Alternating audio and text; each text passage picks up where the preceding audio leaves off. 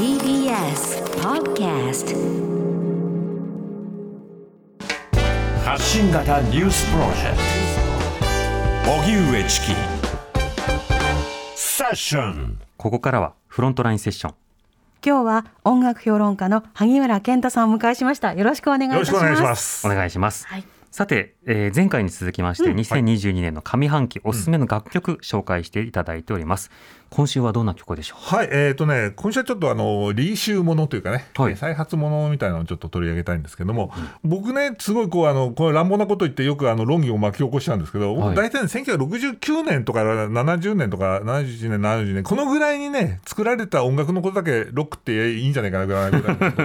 それは物議を醸しますね。あるんですけど、はい。まあもちろんその反発は食らうんですけども、ええ。でもそのぐらいの気持ちがあって、やっぱり今でもロック、例えば名盤100選とか、はいはい。オールタイム100選とか選ぶと、その頃のものだけでほぼまあ埋まるっていうのはあるじゃないですか。レジェンドが多いですから、なんかやっぱ絶対的なこう力を持ったはい。数年間、4、5年っていうのはあったと思うんですよ。うんうんでやっぱりその辺からちょうど半世紀、ちょうど50年が今の時期じゃないですか。はだからね、50周年記念版っていうのがね、やたら出るんですよ。でこれがどれもがね、はい。やっぱりすごいっていうか、やっぱりその、今、なんかとも半世紀を超えて、今聴いてもかっこいいものが多いっていう中でですね、ちょっとその50周年記念版が今年の前半に出たものの中で、ちょっと地味なんだけど、これもぜひ注目してほしいっていうアルバムがありまして、はい。それがですね、1971年にリリースされたカレン・ダルトンというですね、フォーク、女性フォークシンガ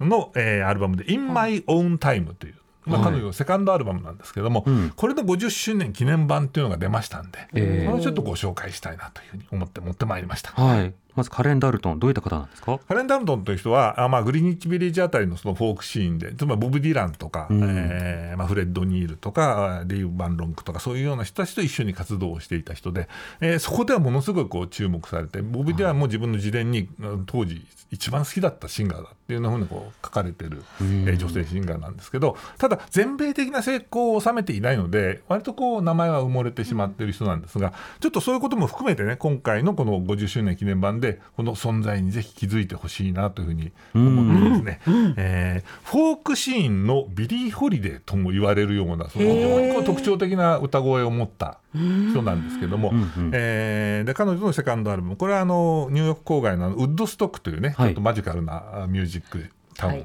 で、えー録音されたアルバムなんですけれども、いえーいろんなザ・バンドの曲をカバーしていたりあるいは R&B の男が女を愛する時とかああいうのをカバーしていたり、いろんな形で、えーいろんな曲を歌ってるんですけどもそんな中ですね今日はですね、ジョージ・ジョーンズというねカントリーの大御所の人がいるんですがその人が歌った曲を彼女なりに、えーカバーしたうん曲をちょっと聴いていただこうかなと思いますので。はいえー1971年のカレン・ダルトンの歌声を聞いてみてください。カレン・ダルトンで Take Me。TBS ラディオ発信型ニュースプロジェクト。セッション健太さんのセレクションカレン・ダルトンで Take Me うーん。いや声の個性がやばいっすよね。ね。ね。あのなんとなくこう日本でざっくりこうアメリカ音楽みたいなのを受け止めてると、はい。例えば白人のフォーク音楽カントリー音楽と黒人のブルース、うーとかねそういうなんかゴスペルとかっていうふうにこう分けちゃうとこあるじゃないですか。はいこれねやっぱりねあの南部の例えばプアホワイトの世界観でいうと全部一緒くたなんですよね。うーん。その当時のものが全部一緒にやってっていうのがね、この歌声の中に全部もうなんか答えとしてあるような気がするんですよ。フォーク歌ってもそのカントリー歌っててもやっぱり非常にソウルフルなものを持ってる、その背景にブルージーなものがあるっていうね、こっからやっぱり深い音楽が生まれてきてたんだなってことをね、教えてくれるシンガーかなっていう気もするんですけど、うやっぱりねこの50年うーん50年超えてもやっぱりこう説得力すごいじゃないですかこういうのって。哀愁と情念がね、そうなんですよね。だからね、なんかやっぱあの、このね、今、50周年記念版、今年も相当出ると思うんです。あの、1972年っていうと、例えばローリング・ストーンズのあの、なんだ、メインストリートのならず者とか、ああいうのもそうだし、えーエルトン・ジョンのホンキー・シャトーとかね、ああいうアルバムとか、あの、1972 in Music、ウィキとかで検索してもらえば、ものすごいたくさん、あの、その年出たあのアルバム、うわー大っと出てきて。の年で、で、多分そこに出てくるものの50周年版が今年全部出ますから。ああなるほど。もうそういうね。忙しい。でね、あのね、多分このまあ番組聞いていらっしゃる方って30代とか40代、まあ、50代ぐらいまでかな、なんかその辺の人たちって、多分ね、50年っていうね、タイム感っていうのは、はいはい。まだ体験してらっしゃらない人多いと思うんですよ。確かに物心ついてプラスアルファでって言ったらね、うん。ね。やっぱ60、70くらい。そうですよね、うん。僕今66歳になったんですけど、はい、だからそう50年ってなんなく分かるようになったんですよ。なるほど。でそうなってみるとねこれまで自分がどれまでどれほどこう曖昧なあの新しいの古いのっていうそういうあの価値はいはい基準みたいな、そう曖昧な価値基準にね振り回されてた感が分かってくるっていうか50年っていうのを体感してみるとちょっと違うもん見えてくるんで。うん。あのそれへのこうなんだろう予行演習じゃないですけど、はいはい。こう50年っていう感じでいろんなものに接してみるとちょっと面白いかなっていうのはあー提言もちょっとしてみたいなと思うんですよね。その尺感覚で大事ですよね。うん50年かあるとやっぱり時代も変わるし、そうなんですよね。そうするとその数年おきのトレンドとはまた違う、ん長年のその積み重ねとか説得力っていうの変わりますもんね。そうなんで新しいの古いのって何それっていうようなことになっちゃうんですよね。え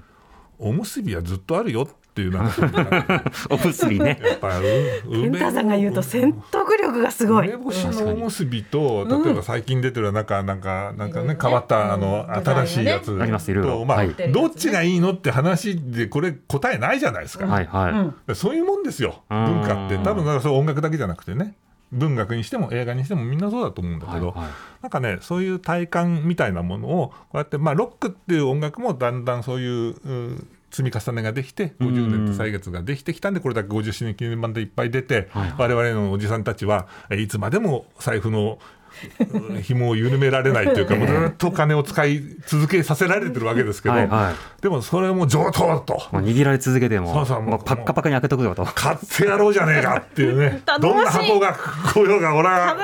立ち向かってやるぜみたいなね 気持ちになれるというのはある意味幸せだしね、うーん。だそういうところにめがけて皆さんもねあのいろんなものをね接してもらいたいなと。そうですね、うん。今から始めたとしても50年後にはねもう一発になれるわけですもんね、そうですそうです。続ければ楽しいですよ。50年経ってみると。未来の萩原健太にあなたがなれるかもしれない。お願いします、ねなりたかないかそのものに。なりたいです。はい、ということで、えー今日のゲストは音楽評論家萩原健太さんでした。はい。健太さんまたお待ちしています。はい。呼んでください。ありがとうございました。はありがとうございました TBS Radio 905 954発信型ニュースプロジェクトセッション